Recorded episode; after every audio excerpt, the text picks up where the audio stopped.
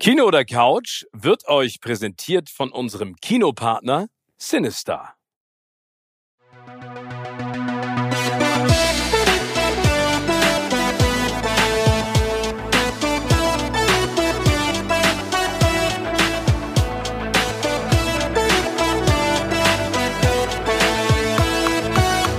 In meinem Podcast Kino oder Couch treffe ich jede Woche prominente Menschen aus den unterschiedlichsten Bereichen. Egal ob aus dem Sport, Musik, Kino, Serien oder Entertainment Business. Und gemeinsam sprechen wir über spannende Filme, Serien und das Leben. Und es wird die alles entscheidende Frage gestellt, Kino oder Couch.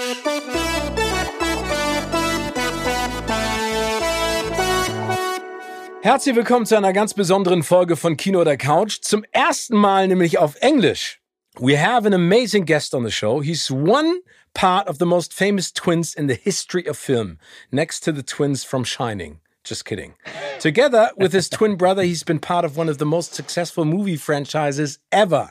He became a man on set. He played George Weasley in Harry Potter's seven movie adventures and mesmerized millions of fans around the world, grown ups and kids alike. And I have the great pleasure of meeting him and hanging out with him way before he became famous. No, while he was famous, away from magic wands, Hogwarts, and butterbeer. He has a big heart, loves old timers and chocolate, and devotes a lot of his spare time for charity. Please welcome the one and only Oliver Phelps. Ollie. Thank you, Stephen. Thank you. Nice to see you again, or speak to you at the very least. Exactly. Uh, we have to, uh, uh, you know, see each other again very soon, but now at least we can listen to each other's voices. Ollie. Yes. Um, long time, as you said, no speak. Um, let's get started with the first question. What is your favorite movie of all time, or the one that is always in your top 10? Oh, see, I was I was thinking about this one, and there's can I have there's like two different versions. There's like if I'm just looking for like an a sit down, watch it and enjoy it film. Yeah. Mission Impossible 2 just because as action films go, it's got everything. It's got needless explosions. It's got a semi-believable plot. Great camera work. Um, a semi-believable plot. I like that. Yeah, or uh, or even uh, or, or or another go-to is the Wolf of Wall Street. I think it's just okay. But fantastic. but let's talk about Mission MI two because that's the yep. one that uh, John Woo did. Uh, that's back yep. in the year 2000. That's uh, two, dec- two decades gone. Yeah, um, long time. I mean, now, yeah. I remember that I saw the first one, the first MI movie, Mission Impossible, and I did like it. I wasn't really intrigued by it, but the second one was exactly what I expected it to be, uh, especially from an action movie. What did you like about it? I think it's just that it is just an action movie. Um, obviously, you've got the the effects and everything what goes with it as well. But I just think it was very it just kind of drew you in. There was so much what went about, what went along. Even though you're watching it and you're thinking, why is the bad guy going on a motorbike after the main protagonist? I don't quite get that. And then, but then you just you just you just you just roll with it. And it's I think you know it's there's a lot of things that go with it as well. The music in it was very good. Metallica it was the first song they ever did a a, a, a theme tune to a movie to. And I think it may be as well. I think it was one of the first DVDs I ever owned. Really? And I think that may be why. Yeah, so I think that may be why it's still embedded in my mind because I still remember like the the title sequence what you get when you start a DVD up, and it had like the behind the scenes, like showing them filming around Sydney and things like that. No, and what I did like about the movie is especially the opening sequence when he's uh, basically hanging between those two uh, mountaintops. That's the one, isn't it? Uh, that's the one, yeah. Exactly. Yeah, and that's then, the one, yeah. You know, the motorcycle fight where they basically drive towards each other and then jump off and hit each other in uh, in midair and the, the typical John Woo standoff. I, I, did, I did like it as well. And I think actually, you know, in comparison to some other movie franchises, not Harry Potter, but uh, it, it's getting better, uh, you know, with every movie that comes along. Yeah, it seems to be. I think it because it sticks to that narrative. It is an action film and that's kind of what and they. It doesn't they add anything like else they, to it. Yeah. No, exactly, and I think that's what sometimes you don't. You know, you watch those films because you know what you're going to be getting, and that, that's not that's not a bad thing at all. Is seeing the is seeing the car chases, seeing the explosions, seeing the high stunts, um, and so actually, I was speaking with a friend of mine who's working on the latest one at the moment. Oh, and uh, yeah, so I think it seems to have been one of the the few productions what's kept going throughout the pandemic last year. And just listening to her talk about it, I was like, Go on, ask ask if there's any little little roles going in it. Give us give us a, give us an ask, could you? Oh, but, that would um, be so cool, wouldn't it? It would have been it would have been good, but it sounded like they're uh, they're pretty much done. But but you yeah, know that I've been in two cool. Mission Impossible movies. Have you? Yes, but I mean, saying that I've I'm in a movie sounds really cocky, but uh, they put my picture up. I, I, I, did an interview with Tom Cruise, and I, I said jokingly to him, you know, if, if you shoot the next Mission Impossible movie, um, can I play a dead body or something? He said, no. Listen, we're gonna we're gonna find something really really cool for you to do. And I said, yes. I mean, you, you probably say that to everyone. And then I got a call a couple of weeks later uh, from the director Christopher McQuarrie, and uh, he basically said, Stephen, can you um, uh, take a picture of you because we want to put it up, uh, you know, in one of those uh, in one of those gadgets that we use. And am I am, am I, I, I don't know, was it five or four or six? I don't know. And uh, yeah. um, then my management called me because she saw the trailer, uh, the world trailer for MI5, I think, Phantom Protocol um, and yes. uh, and she said that I was in it. Um, wow. Uh, you can no Rogue uh, uh, Rogue Nation. That's the one. That's okay, the one yeah. that I was in, and then I was in this uh, in the in the in the following Mission Impossible movie as well. So that is my little um, little enjoyable wow. story about it. I need to I need to get this out to everyone. I did not tell you that I was going to mention Mission Impossible before we film before we Yeah, exactly. We, that, exactly. That is, just, that is just amazing info to pick up from. Yeah, but you know, I can tell you another story about Mission Impossible 2 because I did the premiere for that movie and it was in Cologne and it was on uh, Tom Cruise's birthday. And I remember that I spoke to my producer and I said, listen, I mean, if it's his birthday, we need to give him a birthday cake. So we went to this really great bakery store and ordered a cake that depicted him hanging between those two mountains. So it was uh, made out of marzipan, uh, chocolate and everything. And uh, you could see a little uh, Tom Cruise figure hanging between two mountains. And, um, and I brought it into the movie theater and Tom Cruise Cruise's management came up to me and said, uh, Stephen, what do you want to do with that cake? And I said, it's Tom Cruise's birthday. I want to give him a birthday cake. And they said, he doesn't like birthday cakes. And I'm like, what? Who doesn't like birthday cakes? so I went on stage anyways, and the whole th- movie theater sang Happy Birthday, Tom Cruise. And then I gave him the cake, and I think he liked it. I don't know if he threw it away straight afterwards, but I think he liked it. I'm sure he would have enjoyed the sentiment at the very least. Yeah, exactly. I think I think you need yeah. to do that.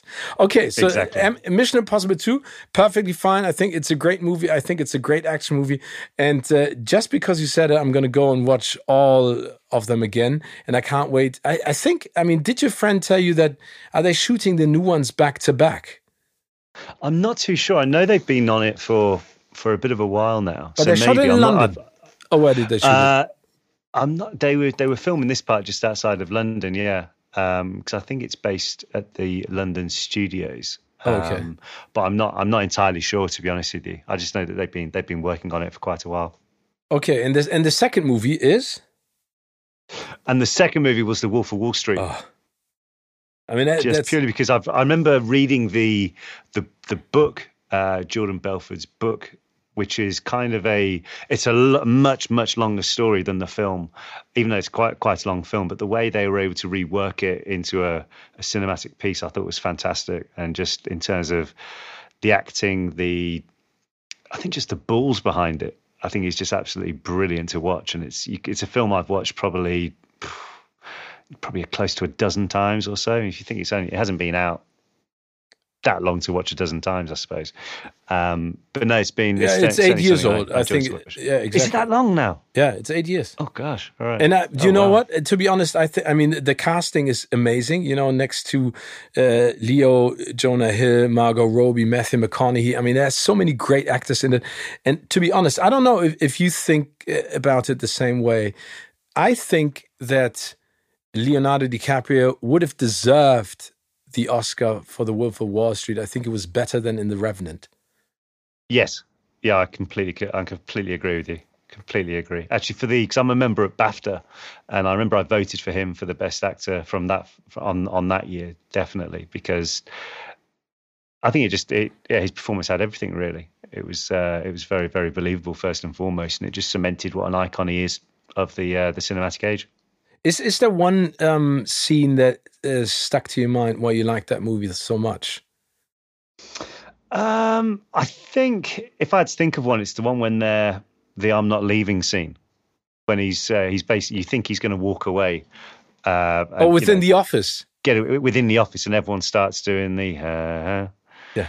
Uh, and everyone starts doing that, and it. I think just that type of thing because there's no there's no fancy tricks to it. It's just someone giving a speech, but you can kind of see the the journey of the scene. It starts off with him almost admitting with his dad, okay, I'm I'm walking away now, and then reading the room, and then going back from actually no, this is I built this, and I'm staying there. So I think that's and that's almost the go-to scene. I think what a lot of people think when they think of that film. That may be one of them anyway. Yeah, I think that is one of the great scenes. The other one is uh, uh, when he hallucinates about his car you know, when he, uh, yeah. I don't know, is it a Lamborghini yeah. or a Ferrari? Uh, you know, and he, he thought that yes, he parked yeah. it perfectly. And he wakes up in the morning, walks outside and takes a look at the car. I thought that was so fun. I thought it was so freaking funny. I thought it was amazing what he did. I mean, it, I have to watch that movie again because I only saw it twice uh, in preparation for the, for the red carpet at the Oscars. And I just thought he was, I, I think he's, I think it really turned out that uh, to be the perfect role for Leo because he could be arrogant, sentimental, thoughtful, um, you know, um, nice, really mean, motivational. I think he did everything in that in that within that character that uh, you know his acting chops were right on the scene. And I think Martin Scorsese, who uh, who directed the movie, uh, did a perfect job in giving him the freedom to do anything that he wanted to do with that role. Yes, yeah, yeah, it was. It really was. Is that something as an actor that that you look at and basically say, "Oh, I would have loved to be a part of that movie as well, or to play Leo." I mean, is, is that like a dream come true role that you would love to to have been, you know, have taken? I, maybe I, I, think certainly certainly to be involved in something like that would be would be the I suppose like any actor really that's that's what you want to be involved in is the big iconic, a big iconic films really where as soon as you mention it, even maybe non cinema goes, like people who go regularly, a lot of people, if you mention a film like that, they know exactly what it is you're talking about. Um, and I think as well because it's you know it's semi biographical as well, so there is an element of truth to it. So you're portraying a certain person as well. I think there's always something like that would be would be definitely good to be able to do. But wouldn't you say that uh, being a part of something like Harry Potter is so iconic, uh, and it will be you know a part of movie history for generations to come. I mean this is something that people will always look at you know to see the the magical world in a completely different light. And especially with with all the different characters. I mean you and your brother you know hermione uh, you know daniel radcliffe rupert grint. I mean there, there, there's so many amazing neville. I mean there's so many amazing characters. Do, do you look back at it and basically say wow, I mean, that that has been my home run so far. I mean, there could be many more to come. I think so. I, I think it's because it's it's always been in my since I was 14. So we got we got cast when we were 14 in the films, and I suppose because it's always been a a present, as it were, be it we're filming it or that it's just part now of it's pretty much part of history uh, from where we are. Like people are, are brought up with it. We're meeting new people all the time who are um, who weren't even born, whose parents probably weren't even together when the the last movie came out. Yet they know they know who the characters are, they know everything about it, and it's it's quite sweet seeing that side of it. I was out in um, in my car actually yesterday, so we've we've just started to have a, a nice couple of days of weather here in England, and I've got a an old English sports car, a Morgan. Uh, so it's like a little two seater, and I was out for a drive in it, and I was stuck in some traffic, and there was a guy crossing the road with his mum. And the, he's probably about 10 or 11. So I just like waved him across. And uh, he's, I heard him just say, Is that one of the twins from Harry Potter? I think it is. I think like he was going like, and his mum was like, "No, why would he be around here?"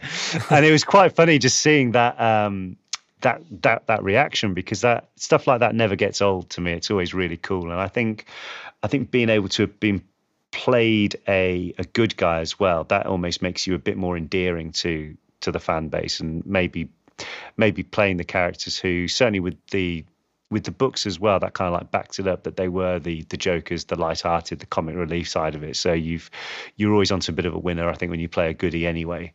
Um, but yeah, it is just such a a big part of so many people's lives, and it's quite a. It still blows me away, and it's quite funny. Um, you know, there's there's certain friends of mine who've still not seen the movies. Um, really? Yeah, yeah. They well, they don't. They tell me they haven't seen it, and they they just secretly just they did. They just don't, don't want to they tell have. Yeah, exactly. Maybe they have. Um, but like a friend of mine who came with with us to two of the um, the promotional trips, he'd never seen the films, and by the end of it, he was like, we went to a premiere in Sweden, I think it was, and somebody asked for his autograph. And uh, he he just signed it, and they said, "Oh, I need to have a character. What what character can I say I played?" And someone said, "Oh, are you uh, are you Stan Shunpike, who's the bus driver?" And for those of you who aren't too aware, like the bus driver is this really old man, and he was, Lee was like Lee's what, and he's, he was in his late twenties at the time. He had no idea who this guy was. He said, "Yeah, yeah, yeah, I was that guy." And it was only after he watched the films a couple of years later he said, "Hang, why was I telling everyone I was this this bus driver?" But you know, I was, I was always have to watch him say that. I thought, oh, do your homework. But it is it is quite funny, especially when there's like my my godson, who's what he's eight years eight years old now, and for many years he was never really um, didn't really understand anything to do with the films. And then gradually at school, they obviously started reading at least the first book. And he sold his um, he told his class, "Oh yeah, my, my godfather is uh, is is one of is, is George Weasley." And of course, people are pulling his leg, like, "Yeah, okay, sure it is, sure it is." So I, I did a little video for him, and uh, You should have just shown up at the school. You know, Yeah, could you walking into the classroom, basically saying, "Hey, where's my godson? Ah, there you are. I just want to say hi," and then walk out. Yeah, exactly, exactly. That that probably would be better next time around. But it's quite as I say. But that's but again, like he wasn't born when the last film came out, and yet he could tell you different spells. He could tell you all the houses, all Oh, the characters, cool. and it is it is really sweet and special. That there's not many films where it does retain itself. It does it does keep. Well, I'd say it's just just retain it. It gets bigger because there's more people who are aware of it. It's an interesting fact that you, you you're talking about it that way because I think the only other franchise that has the same magic to us is Star Wars. You know, there's so many kids out there who play with Lego Star Wars sets and know Hmm. all the characters' names, but they've never seen one of the movies. It's Yes. interesting, you know that, that that you know you can talk about you can talk to them about you know Chewbacca, Han Solo, Luke Skywalker. They know everything, but they haven't seen the movie. And I think that's the great thing about Harry Potter as well, because it you know it, it, it it's something that you know parents can watch with their kids, or parents can just watch it by themselves. Uh, It's a date movie, or kids can go there. I think that's the that's the great thing about this magical world that has been created. Uh, Ollie, before we dive deeper into that whole thing, um, into amazing career, there's one more question that I have. You know, we were talking about your two favorite movies. Uh, what about series? Is that like a favorite series that you've binge watched uh, uh, in the past couple of weeks, years, months? Yeah, yeah. There's there's um again, it depends what mood. There's a so there's a comedy series. Um, there's a British one called Men Behaving Badly, uh, which is Oh. just very. It's, it's like mid '90s or '90s, I suppose it was made. Um, but as comedy goes, it's just slapstick, very very funny. Um, and I binge watched all six seasons of that a couple of weeks ago, actually, and that was Is that it very was great fun, British really- humor wise? it's yeah, I suppose in a basically in a sense, it's these two chaps who live together who just drink lager all day, um, and just talk as guys would. The one's got a sta- has got a stable girlfriend, and the other one uh, who's and the girls and his girlfriend's very. Uh, not in control, but very strong, strong-minded woman, and the other his other housemate is obsessed with the girl who lives upstairs, and it's like, are they? Aren't they? going going to ever get together type thing. So, but to watch it, I remember again. I think going back to, although some of the themes in it are quite adult, I remember watching it when I was probably about 14, 15 years old with my my grandparents and laughing at it then. So there's still there is a bit of a sentimental side to it as well. But on the other flip side of that is I just finished binge watching all the seasons of The Sopranos as well. um, probably about a year ago now. And that was that was great. Although we had to get we were having an extension built at our house, and it went to appeal because of the the planning. Someone at the council said no, so it had to go to an appeal. And uh, you can't be the law in, in England is you can't be in the house or on the property when the appeal um, the person from the council comes just to survey the surveyor comes around you can't be there Okay. and because i've been watching this you know intensely the sopranos i was saying to my wife well maybe we should just leave like a little brown envelope in the back garden and she was like the real world doesn't work like this you can't do that I mean, The Sopranos basically was like I think the first TV series that really made people binge watch something uh, in a sense, you know, in comparison to Emergency Room. I think that was something that you kind of grew with the family uh, of The Sopranos and James Gandolfini. Uh, for Yeah. over eight years, you know, at the end of the, I think 1999, and then to the mid uh, 2000s, um, I think it was brilliant. I think brilliant acting, es- especially. I spoke to someone else about The Sopranos.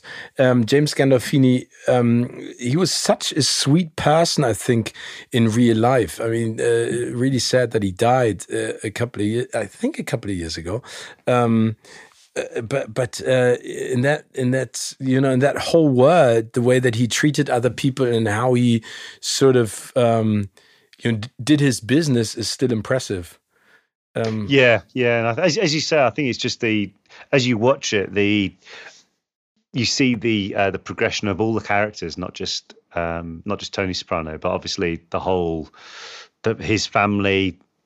He's got a relationship with his mother in the early seasons. The the other family members who drift in, who come in and out of the season, uh, problems with the law, and it's and obviously the other the other families as well in in New York and, and it's I think as as you watch it it's you kind of take for granted really how easy it is just to access it now whereas at the time certainly in the later seasons there was quite big gaps in between the seasons coming out Mhm.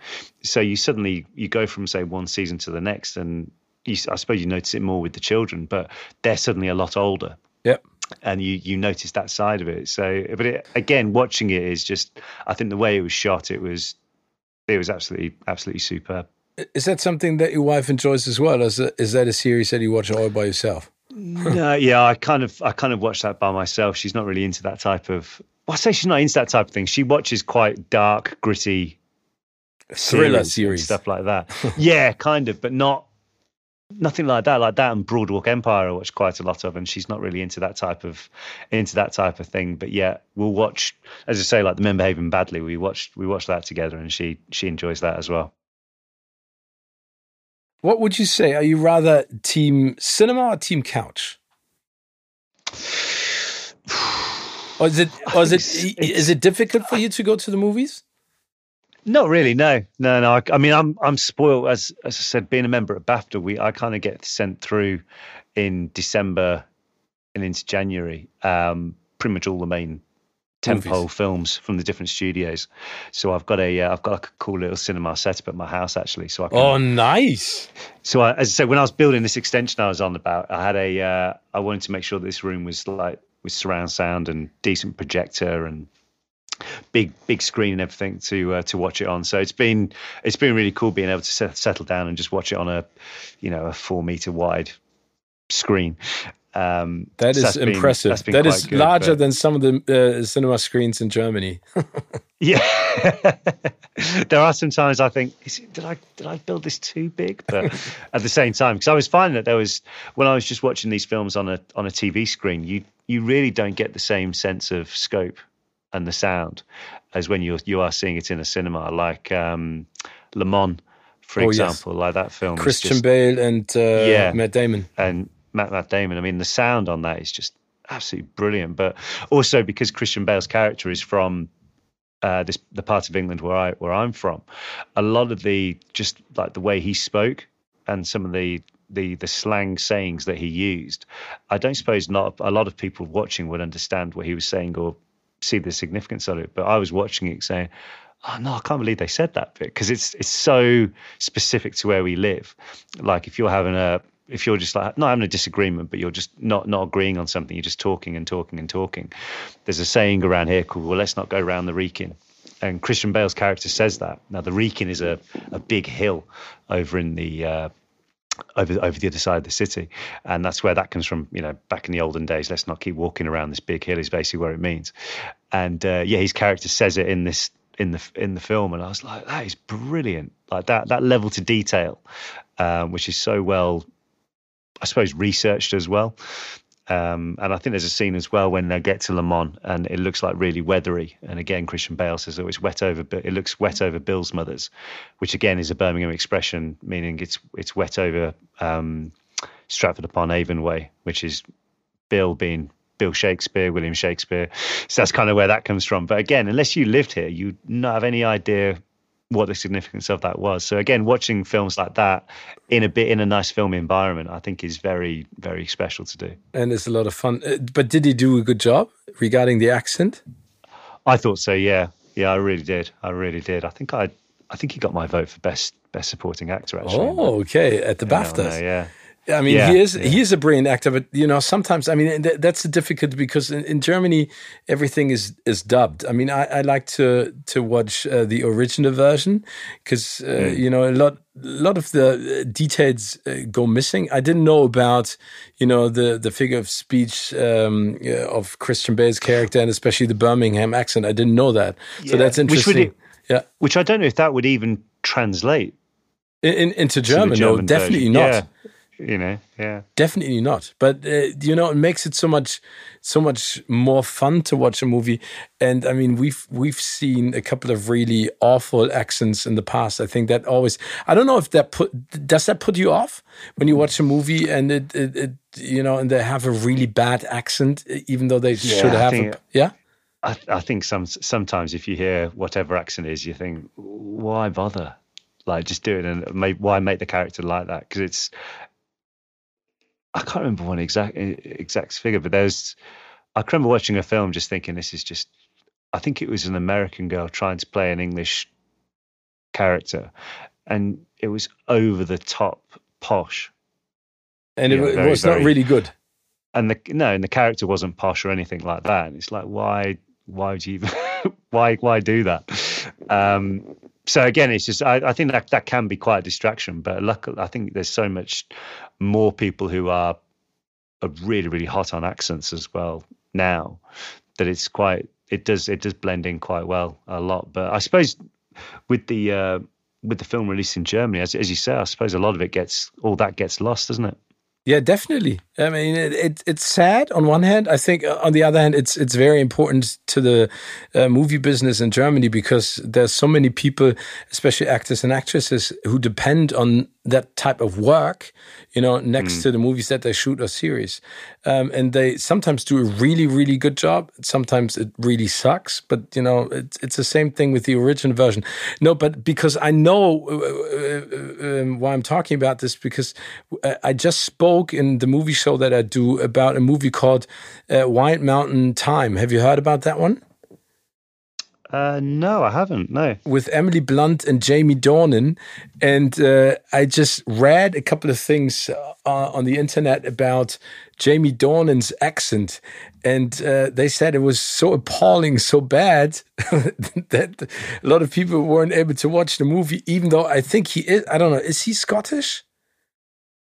I, I don't uh, Is he sure? Actually, no, no, he's so, Irish. Sorry, ladies and gentlemen, uh, he's okay, Irish, yeah. and he hadn't, uh, and he was supposed to have this really special Irish accent, and um, people have been watching it, and they said it was appalling, it was really bad, and it put them off watching that movie. I mean, the, the movie is really uh, weird as well, but you know, uh, an actor of his uh, caliber with a bad accent makes it, an even worse movie experience. And I, I, thought it was funny to to listen to that. I'm not too sure. I haven't I haven't seen it, so I won't be able to. Don't go and see it. It's not worth it. No. It's not worth it spending time in your own movie theater. But uh, is there something that's very important for you to have when you watch a movie uh, at home in your little movie theater? Chocolate, sweets, uh, chips. Uh, uh, I don't know.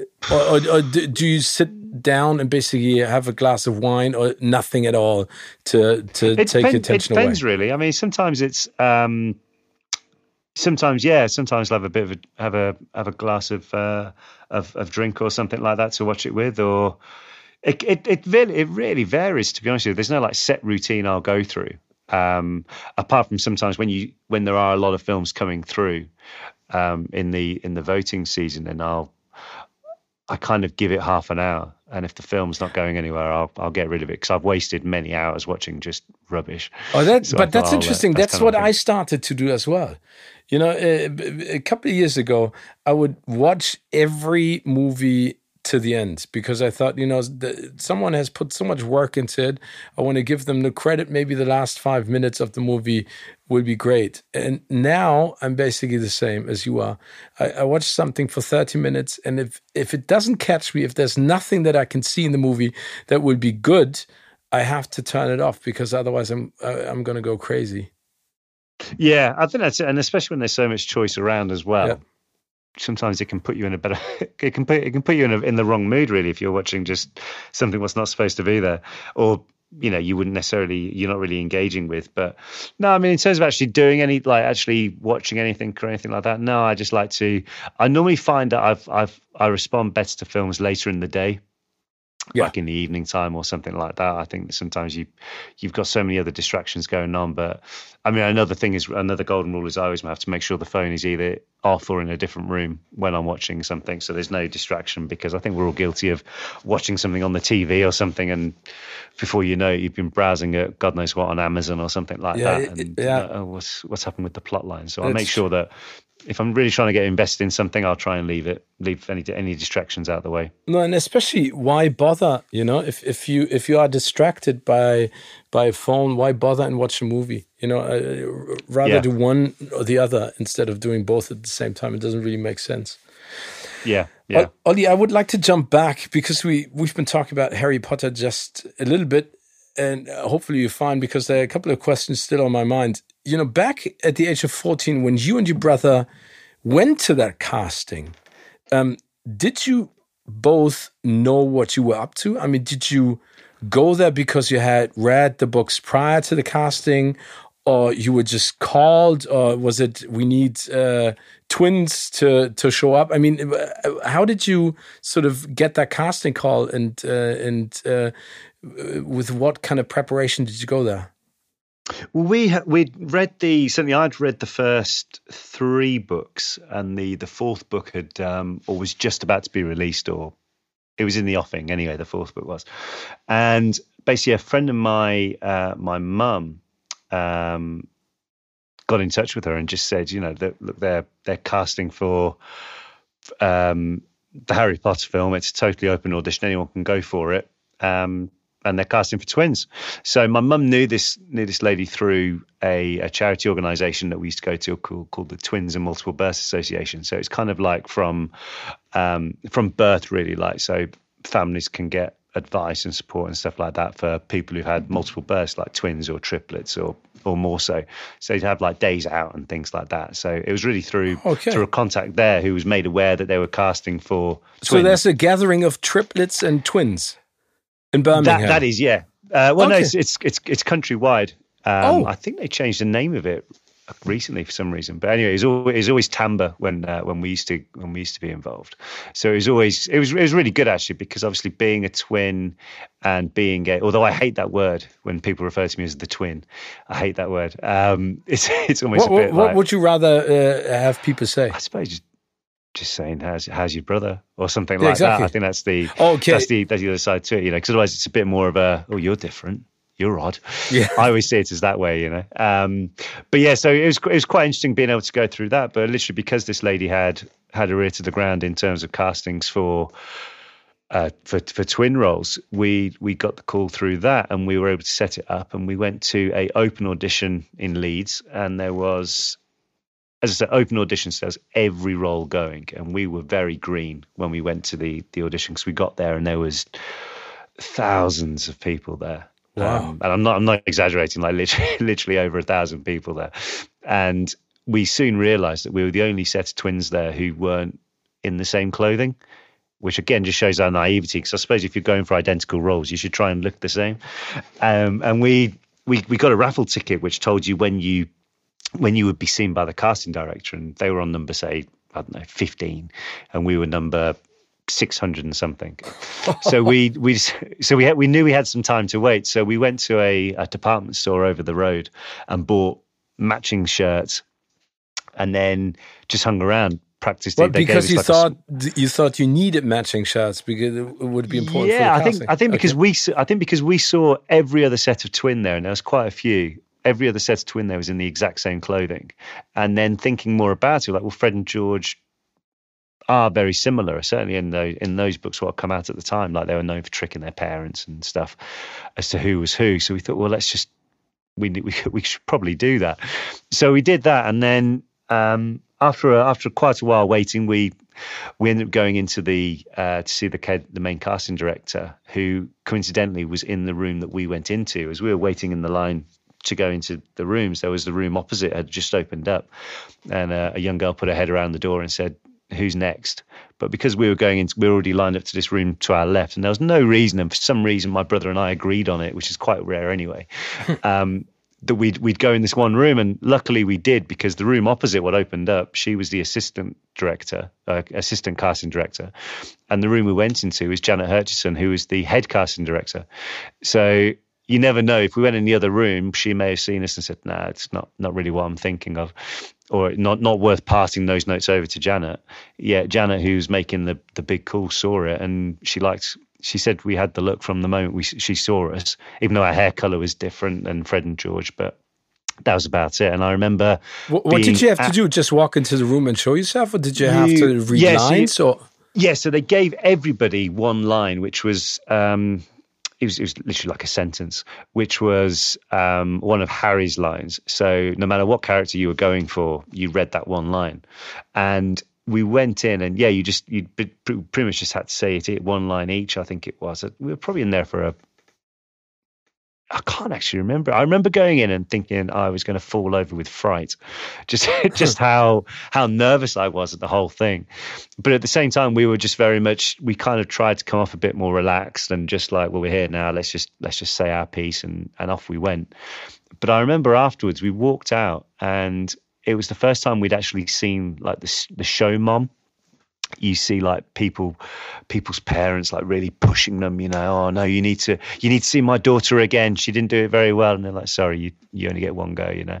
And we were walking around just going are people actually like this? Like we were still very green to it. And then then they said to us oh can you uh, have you got your headshot? We, no no we we don't.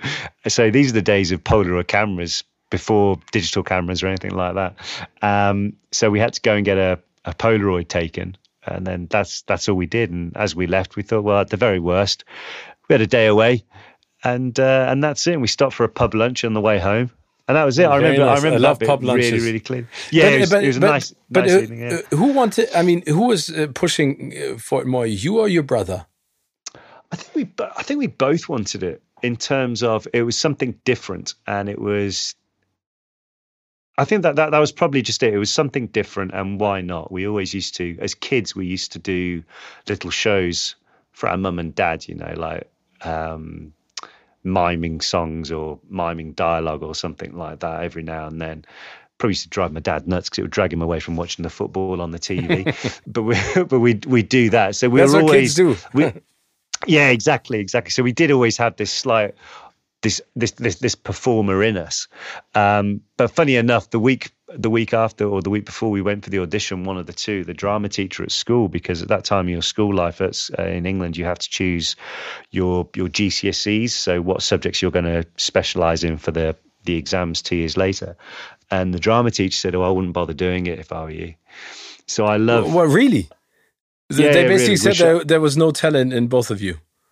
Pretty much, yeah, which I love now to remind anyone who will listen don't listen to people who tell you you can't do something, especially when it's just based on their single opinion. The funny thing, um, Ollie, is that that the same happened to me. I, I went for an audition for MTV uh, uh, for, for, the London-based office a long time ago, and the casting director said, "Steve, you're a really nice guy, but you know you will never end up in front of the camera." Maybe I shouldn't have, but I, I I've been doing it since then for the past uh, you know over 25 years, and I still enjoy it. So I totally agree. If you want to yeah. do something, you know, do it with passion, empathy, and dedication, and I think at the end it works out. Exactly, yeah. And I think it took it took some time to actually use that as fuel for me more than anything. Like I use, I still remind myself of that now. That don't let that one person who just wants to for no, no, nobody's. It wasn't like he was gaining anything from telling me no. No, and especially you know, why, and especially yeah, why. Well, that's it. Exactly, exactly. So I make sure that if anyone ever says, "Oh yeah," like you know, your school did this, I was like, they didn't do it for me. And you know, so I, and that's and that's a good thing. I remember speaking to Alfonso Cuarón about it, and he just laughed. He said, "Oh yeah, you don't need to listen to the people like that." And Alfonso Cuarón, see. Yeah, yeah. So he did the. So he directed the third movie, um, and he just uh, what film had he just finished doing at the time? Um, oh, that's a good question. Oh, I can't remember now. But it's to, to huge to huge acclaim at the time, and and I remember him just saying to it to me like, no, just you, you believe in you, you're good enough, just do it. If you think you're good enough at something, stick to it. And I always think that's a that's a very a very powerful message to to stick to. And and as you say, do it do it with do it with passion, do it with empathy, and just keep just keep at it. But but yeah, going back to going back to your question, so we we went along to the the callbacks, and I know we, which movie. Sorry, was it Y tu mamá también? Lust for Life was that the one that he did just prior to the he to did, Harry Potter? I'm cheating. I've got a computer in front of me. Um, it was because Gravity was along uh, a lot later. It was, yeah. I think it was. Um, oh, Great Expectations. No, he did. Uh, oh, maybe it wasn't Yeah. But yes, he's a great be, director. Yes. It would be, yeah. He did that. He did, yeah. He did, um, yeah. Gravity, Roma. Obviously, Children of Men was was after oh, yeah. when we filmed. But he was. I mean, to us, he was he was good because I remember we we had a meeting with him just before we started filming, and he wanted to he wanted to gauge how we how we did the characters. Mm-hmm. I remember going in to meet with him, thinking, "Are we are we getting recast? are we getting recast here?" Um, and then because with the first two movies were done by Chris Columbus, and then so getting a new director in, you think, oh, maybe it's almost like a new manager comes into a football team, you know, or these he's going to get some new players in. And and he, he asked us like, how do you? We're we're running one of the scenes, and he noticed how James and I were cutting each other up to to talk. Or doing it very, very quickly. And he said, I like that, keep doing it. So he rewrote, he rehad, he reworked it, should I say, in the script, where that's why Fred and George in the the scene in the third movie where they give Harry the Marauder's map. That's why they're almost finishing each other's sentences off, because that's how we we did it. And I suppose if there's any any twins listening, they'll probably be aware that that happens. I think because you're always you're always trying to get the word in before your sibling, and that's kind of where that where that came into it. So it was it was really really fascinating that stuff like that kind of just I suppose happened by chance, but went down in quite a big went down very well with the uh, with the viewing fan base. So when when you went to that casting after your nice little pub lunch, when did you actually hear about being cast as the Weasley twins? I mean, did it take a long time? I mean, where were you and what did you think? Yeah, we were. So it kind of went. We went back to the studios for about three or four more uh, callbacks after that, where okay. we were with um, again with Janet Hirshenson, but also Chris Columbus was involved at that point as well. And I remember in one of the final auditions, it wasn't the re, it wasn't the the screen test. It was maybe in the one before that. And I remember there was a set of twins in the waiting room before that, who were the most obnoxious people I've ever seen. In what way? Just like you know, oh, we've got this part. You know, like oh, okay. openly telling anyone there you shouldn't bother being there type thing. And I remember oh, no. thinking to myself, like, I'm not, I'm probably more confident now. I'd have a word with them, but at the time, I kind of just sat still. But I remember in my head thinking, I don't want it just for me now. I want it so you don't.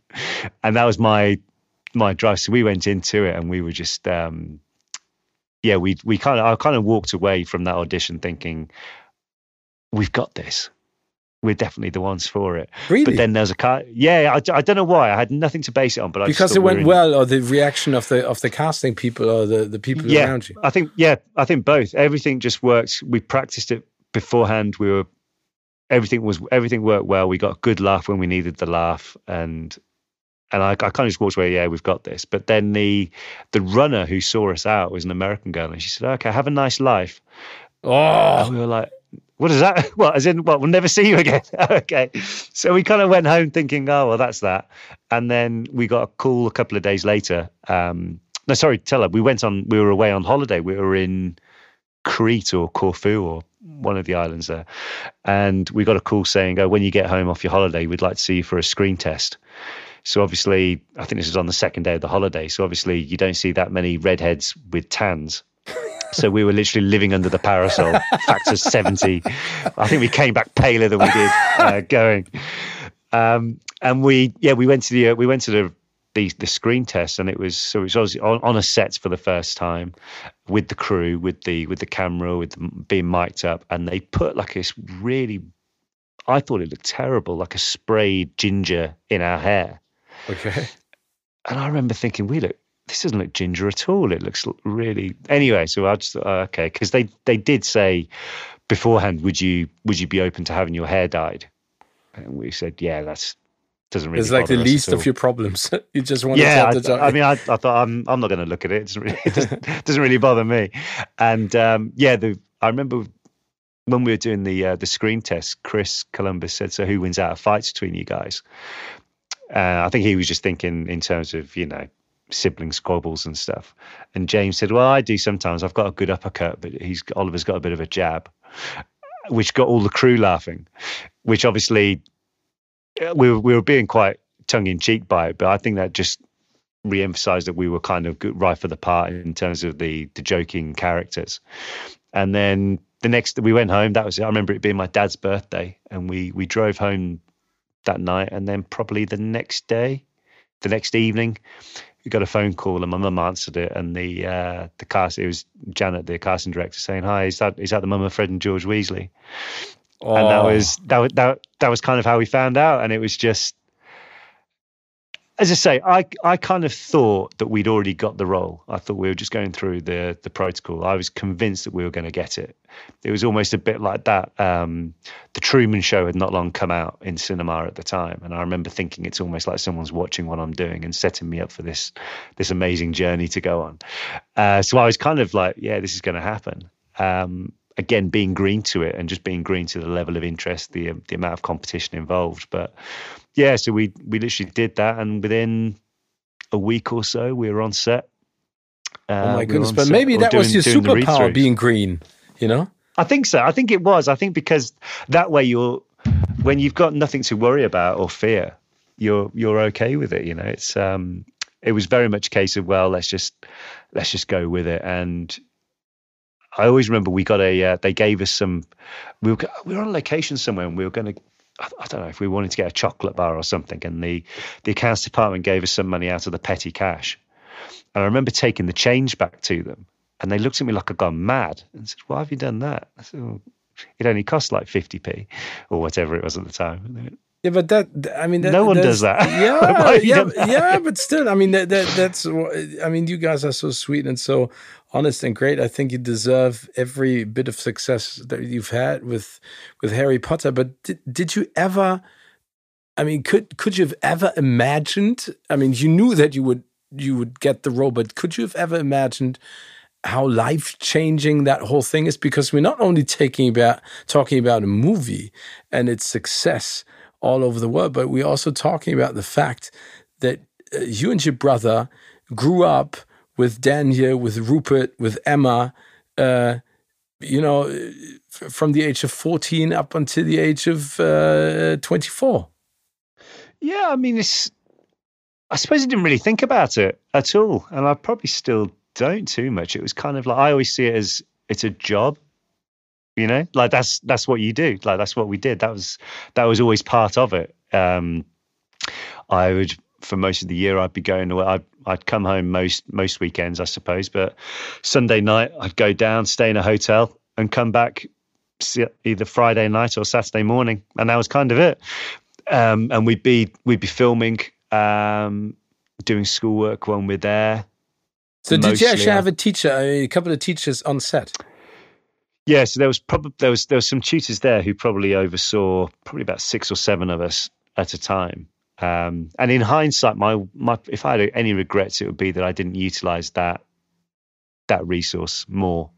like I did well at the subjects at school that I, I enjoyed doing, but other subjects I probably could have done a lot better if I'd have just grabbed that. So again, I suppose just life lessons really for anyone anyone listening. Like if you do ever get a chance like that, seize it, use that opportunity, grab um, it and go. Yeah, yeah, that's it. That's that's probably the not there's there's not many regrets I have, but that that may be one of them. Just because in terms of I look back thinking like I'm a huge uh, history buff, absolutely love it, and just not making the most of that.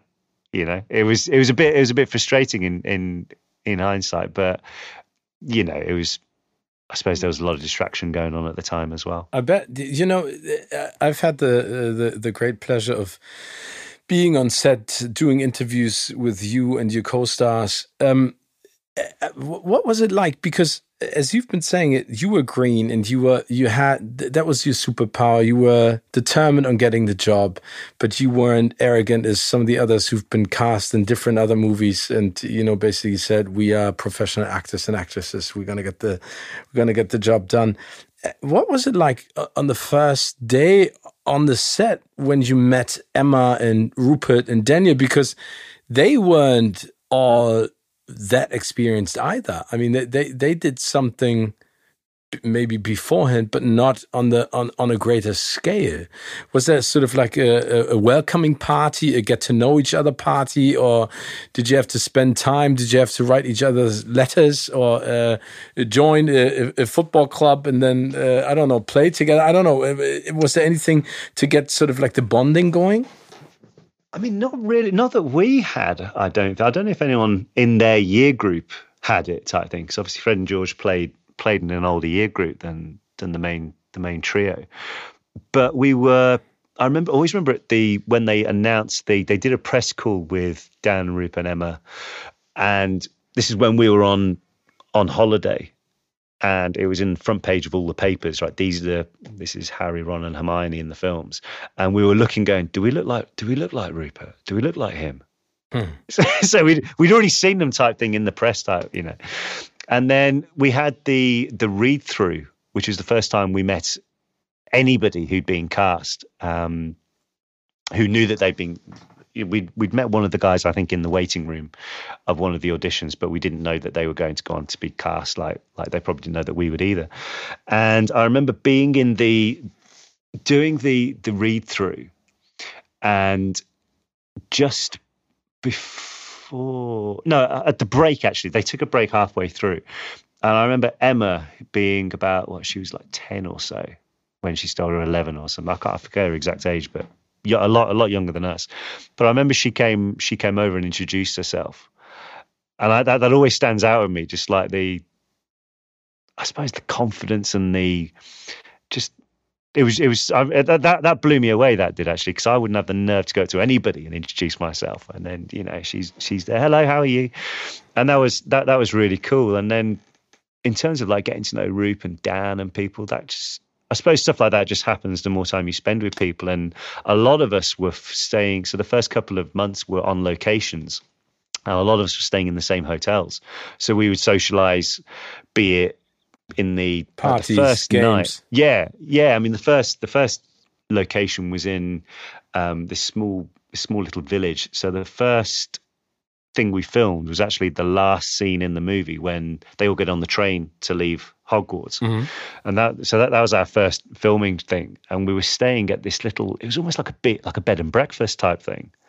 Um, but I remember a load of us were downstairs in the like the lounge area or whatever, and they had a dartboard, and there was quite a few of us playing darts, and that's kind of how we got to talking with each other and knowing each other. So there wasn't that we experienced anyway. There wasn't like this set team building day or anything like that. It kind of just had a natural a natural progression really but it was it was still really really nice and i suppose at the time you don't really appreciate well, no one knew really that we were going to be spending the next 10 years together.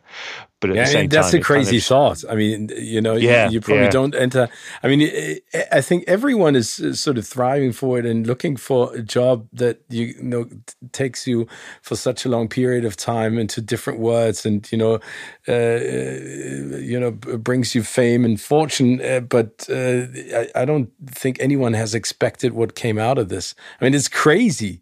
I mean, I remember that the, the first movie came out and I went to see it and I was like, wow this is really cool because it's so close to the books. And it, it I think it was so refreshing to see all these new faces as the characters that you fell in love with uh, while reading the books. I think there was uh, magic to it. Yeah, yeah, and I think we got the, the the nicest compliment that I got and still get actually is people say that we were exactly how they imagined reading the books.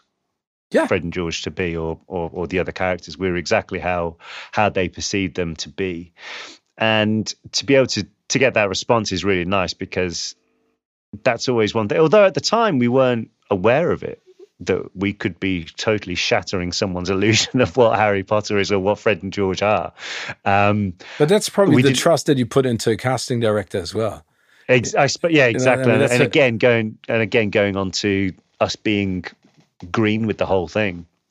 Um, you don't you don't worry about it. You don't overthink it, and then you kind of learn who the character is yourself. And and the good thing is the go to is going to the books and being able to read them, and then just um, just just almost using those as the characters. But I, I wouldn't say I did that as often maybe as I as I could have done. But I think that's just because we we got very confident in in what these what these characters were. Did you? I mean, uh, speaking of self confidence, that would that is something really interesting that I thought about the whole time because going green into the first movie is completely understandable, but with the success, knowing that the journey would continue, in what way did you approach your characters differently? And especially acting and talking to the directors because they changed continuously, or the producers.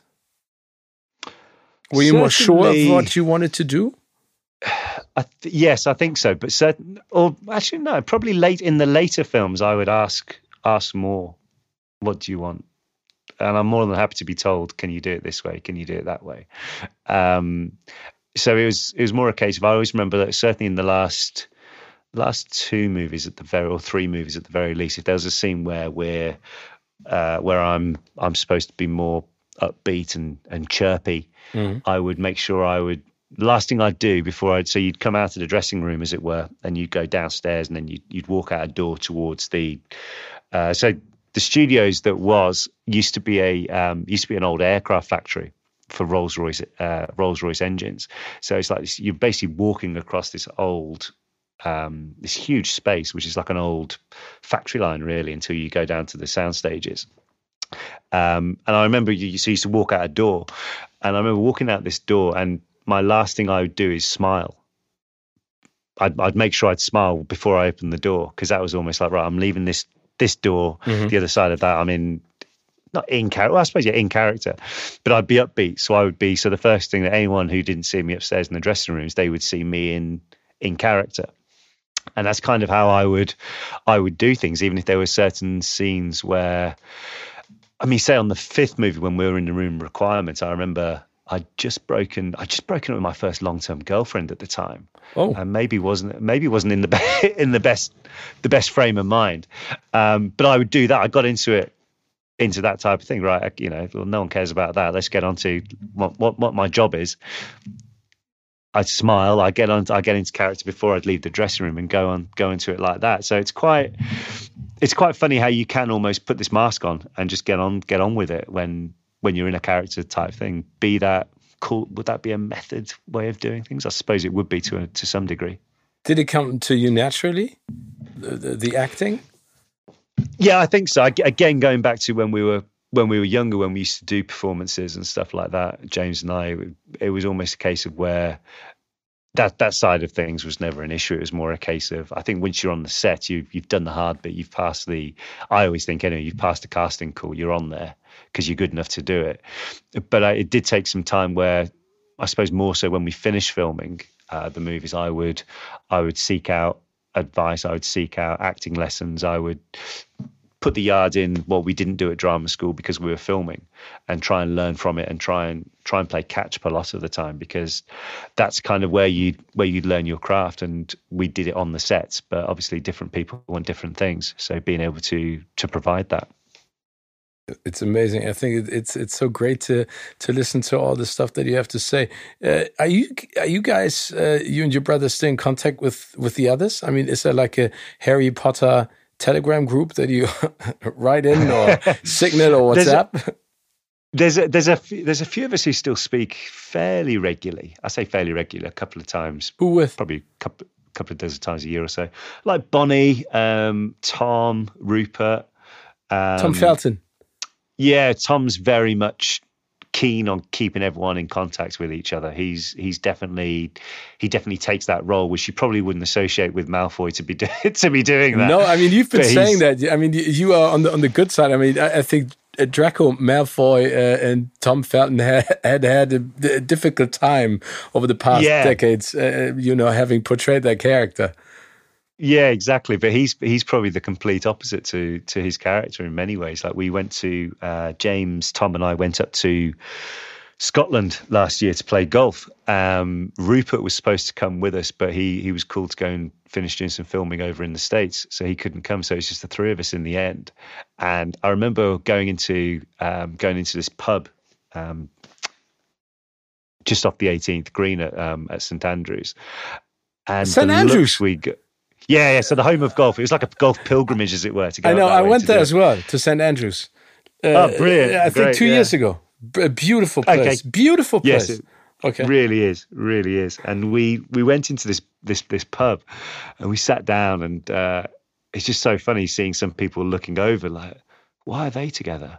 exactly. The Weasleys like, and Malfoy. Yeah yeah, it would be like some people would talk to us and kind of like shun Tom, or oh, they no. they talk a lot to Tom and like forget us because they were Slytherins or something. So some people take it quite seriously, but in other ways, we kind of just look at it like we're we're a group of guys who who work together. Have a great time. I suppose in your formative years, yeah, that's it, and just just enjoying enjoying each other's company, and just because we are yeah, we're all very straight talking with each other, so there's no there's no fluff, but it is very is very much good fun to be able to still still do stuff like that.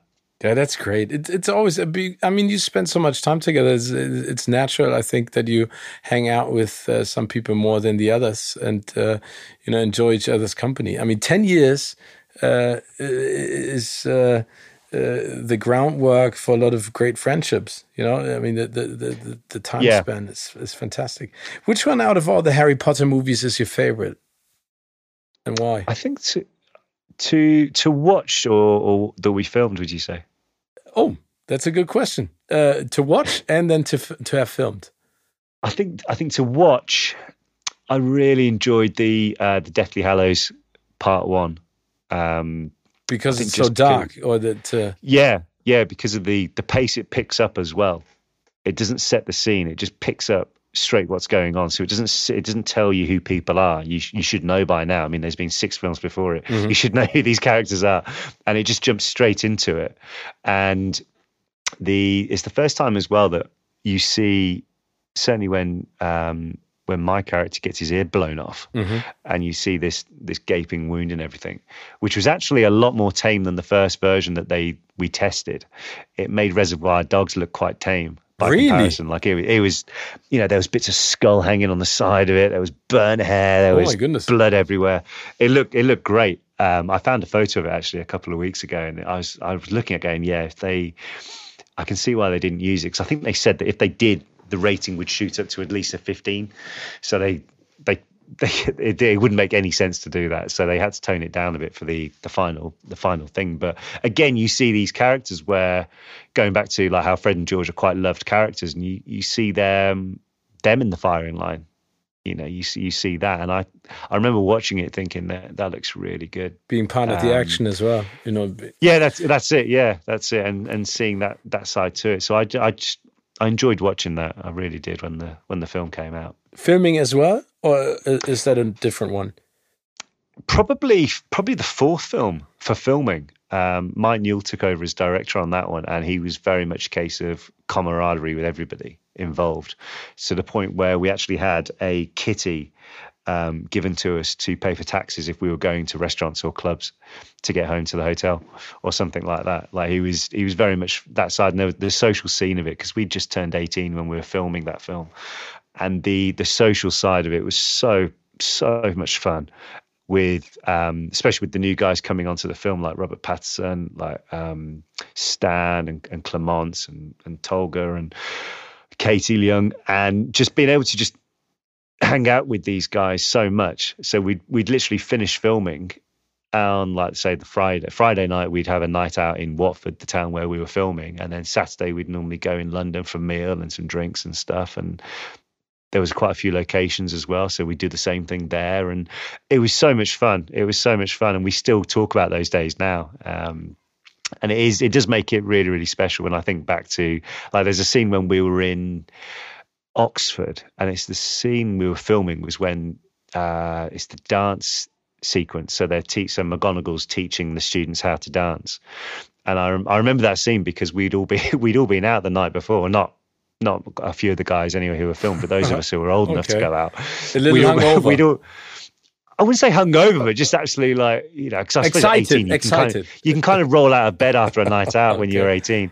Um, but yeah, just just excited to be there and just making the most of you know where we were at that time of our lives no no commitment nothing to be and just getting on and just just enjoying it and i remember just thinking everyone had long hair totally by chance i remember coming and we all turned up to filming the first day and or the read through and everyone seemed to have really long hair and i i put this down to for the last six years or four years, five years, whatever it was before that, we'd been told how to have our hair and being suddenly told if you want to cut it, you can, but no one did. Oh, okay, that's, because you were 18 and no one could actually really uh, tell you what to do. Is that I why? think so. Oh, yeah, okay. I think that was it. Yeah, I was I was getting really into I was really getting into Rebellious. rock music at the time as well. Like Birmingham's really fa- is famous for its metal music scene, so I was going to the metal bars where long hair was kind of compulsory. So it, was, it was great fun. Maybe not maybe not ginger long hair, but I was still accepted by it. But it was um it was great fun. So I just I I, I watch back and uh, and when I see that film, I just think of of many many of, good of times. many good times. Speaking of good times, um, I think we need to tell everyone how we met because that's quite an interesting story as well. Um, uh, I remember you, you, said the year was 2000 and what, seven, eight? 2000, it was 2007. It uh, was, yes, it, well, it was 2007. It was, it would be like January, February time. Yeah, exactly. And uh, we met yeah. at the Nuremberg uh, Toy Fair. Uh, and it was really interesting because uh, it was all about toys, but they had invited you uh, and your brother, and I think who was who else was there? Matt Lewis. Was there. Yeah, Matt Lewis well. was there as yeah. well. Neville Longbottom. Yeah, we were, Matt it was Lewis. The fir- it was the it was either the first, it was the second promotional tour or trip that certainly I had I had done. We did one to Italy um, the year before, like the spring before that. But yeah, I remember the uh, the publicity girls got in touch and said, "Do you fancy going over to Germany for?" Um, there's this toy fair, and it's just basically talking about the new models uh, for the. It wasn't. It wasn't even toys. It was like models you could buy of Hogwarts and the characters and stuff. And he said, "Yeah, okay." He said, "It's literally a day there. It's a day, um, an evening's work, but you can go to. Uh, we'll, we'll, put we'll put you up in Munich, and you can have two or three days there either side." So like, cool, okay, yeah, and, oh, uh, you uh, can you can you can bring a friend along if you want to as well. So we did that. Yeah, exactly. And, I remember um, that, and and the, then then we did the the show together, and my hotel was actually in in Nuremberg, and Yeah. then we got talking, and you basically said, you know, uh, we- we're back in Munich. Uh, you know, uh, uh, do you fancy a drink or do you fancy a party? And I said, yes, sure. I know a club, and I, I remember that uh, we were talking about P1, P1. P1s. Yeah, Yeah, P1. That P1s, was I, I don't know. Back in the days, that was like one of the hottest clubs in Germany. But I think 2007 was still pretty cool. And uh, I drove with you in a bus to Munich, and I actually I don't recall where I spent the night. I think I can't remember actually. I remember we went because because we finished like the in terms of promotional works, it was the easiest evening's work. We literally went to this toy fair, saw all these um, in this in this castle as well. Um, we saw all these really cool products, and literally spoke with you on stage for probably 45 minutes or yeah, something exactly. like that. We just had a good time. Went went back to the um, or had had a bite to eat or something there. Went back to the bus. Being Bavaria, they just filled it with beer and said, "Okay, we'll see you back in Munich then." Got on the got on this bus back, um, and I remember going on the on the autobahn and you saying, "Oh, that's my hotel," as we went flying past. And uh, yeah, ended up in in Piance, and then it was yeah it was it was, it was great good, good it was, evening yeah anyway, it was yeah. a really good, good evening. evening. thank you very much for taking me that was uh, an interesting evening with a lot of drinks and a lot of fun no but uh, and uh, and uh, you guys were just so uh, open uh, hearted and and uh, uh, with open arms it was just it was one of the nicest job that I've ever done because uh, you know sometimes it's really difficult with a couple of uh, your fellow actors and actresses, but uh, that was uh, really amazing. Uh, and that's thank, where we met. Thank you. Fourteen years yeah, ago. we kind. well, we kind of we kind of always have taken that that mentality really. Whenever we were we were very lucky to be one of like the go to guys, and I suppose we still are to a point. The go to guys with the brand in terms of promotional side of things because we would always be up for certainly the European legs of the the promotional side of things. So we would go to territories that maybe wouldn't necessarily have the premiers have like cast go to the premiers. And we would always make sure that one, we fulfill every commitment what was put before us, like be it interviews, premieres, you know, events and stuff like that.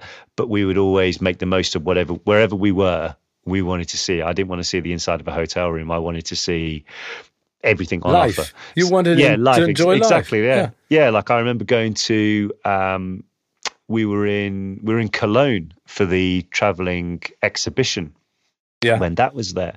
And yes, we went there. We did the unveiling of the exhibition, um, which was, again was kind of just on a um, on a stage, and then went from there to. I think we were there for like two days. So we did like the interviews, we did the the press the press launch for it, and then we went to watch FC Cologne play. Um, just to see, because we always made sure that if there was a sporting event on, I wanted to go and watch it or see what else is in the city. Um, and we were able to in Potsdam as well because um, I'd never been to Berlin, so we stayed in Berlin at the time. So we went to Potsdam to do the the events, and then we're able to go all around the um, all around Berlin, which is which is really really special to be able to do. That's exactly how you should treat it when you when you go on a big tour and ha have a good time. Um, did you keep actually anything from set as a as a token, as a lucky charm, or did The you steal I- anything? now you know. Yeah, I st- yeah, I think that's the most question. Did, did I steal anything? I took a uh, I took a bag from Weasley's Wizard Wheezes because I could get that very easily under my costume and out. Okay. But they were very hot on taking anything from. I I always wanted, um, I always wanted the wand what George had. and you weren't allowed to take it. unique and no no they wouldn't they wouldn't they wouldn't release any of it so i've got the only things in my house i've got is i've got a one i've got a um a, the bag from Weasley's Wizard Wheezes, the joke shop, um, like two two items from the Skiving snack box, what Fred and George sell, and George's prosthetic missing ear. Oh. I've got one. I've got. I've got that. As, as you do. I've got that on a uh, on the wall in one of the uh, one of the rooms in the house. So it's quite it's quite nice to be able to to have that type of thing. But I think other stuff I probably would never see. But I've got a um, a deposit lockup. Um, which I go to every now and then, and in there I've got like books which I've had signed from all the cast and stuff like that over the years. Oh So my goodness! And J.K. they're quite- Rowling and yeah, yeah. So I was I was actually going through it, and I I remember from the I've got every every character has signed my first copy of the first book, um, which is quite quite cool. As I say, I'll keep that in a in like a vault out the way. and you I- need to because I mean it is uh, uh, probably one of the most uh, sought after treasures in the world. It, yeah, it probably would be. I mean, the trouble is, I went there a couple of uh, a couple of months ago, and uh, due to the lockdown, you couldn't go to it um, over here. And I got there, and I totally forgotten my password to open to get in the thing. And the guy behind the, the desk, luckily, he he knew he knows me, and he was like. He was like giving me hints on what it could be. I was like, uh, not too sure, not too sure. You should But write just- it down someplace. Have you written it down I, now? I've, I've I've changed it to something I definitely remember. Okay. So it's quite it's quite good. But even so, like just being able to to look at things like that. But at the same time, it's it's nice. I prefer photographs of things really. Like I've got quite a few photographs around the house of times when we were on, may, probably actually mainly not on sets, but offset. Um, be it in in the dressing rooms or playing cricket on Privet Drive or just just random stuff like that is um, is stuff that I I suppose if I'm being sentimental and thinking back of it, that's why I, look at fondly. But the That's probably the magic of shooting a movie like that. That you, you know uh, these little moments in between, not on set when the light is perfect, but rather when you when you hang out, uh, you know, having a drink, playing sports. I think that's probably something that catches you more, doesn't it? Yeah, yeah, yeah. I'd definitely say so because we we actually did a. Um, I remember we were doing a night shoot, and Rupert and I went for a went for a ride. We had these these these bicycles. No, so Rip, Rip had a Segway, and I had a bicycle. Oh, I hate Segways. And we, yeah, he was he was he, he was uh, he had that to get around on set. Okay, and we we went into the we went into the Great Hall, and that was really eerie because there was no one around, and it was still like lit slightly. Um, and I remember walking in there and we were saying, this is really creepy, actually. So I suppose that would be like it would be walking around Hogwarts in the middle of the night um, with no one around. And that was just a bit like memories like that. I remember, I just think back to and think that was, that's still very special. And it's stuff where I suppose you had to be there to understand it fully, but it was still, it's still great to be able to to think about and and they're the things that I treasure more than more than any of it and a bit like the the promotional trips I I hold those those memories of doing that just as highly as the films because that's when you see the fan base's reaction to it. That's when you see the what it means to people to be part of it, and also, as I said earlier, like making the most of the opportunities to go to different places on the company credit card, being shown the best places, being shown the more unique places that you wouldn't necessarily learn about in a Lonely Planet book or something like that. Mm. But at the same time, you walk away and you're like, "That was incredible." Yeah, and, and probably the fans. I mean, the the uh, you were treated like pop stars who still are. I mean, uh, as you've been saying it, uh, when you talk about Harry Potter, there's such a huge fan base still around the world. It must be uh, really uh, interesting to see it, you know, traveling from Germany to Japan to the States to South America, that everywhere your characters are so beloved. Yeah, and that is that is really cool to me. Like as you say, like these there's I've got a, a cool little um like a, a, a world map in my house with different arrows going to different places with a picture leading to it.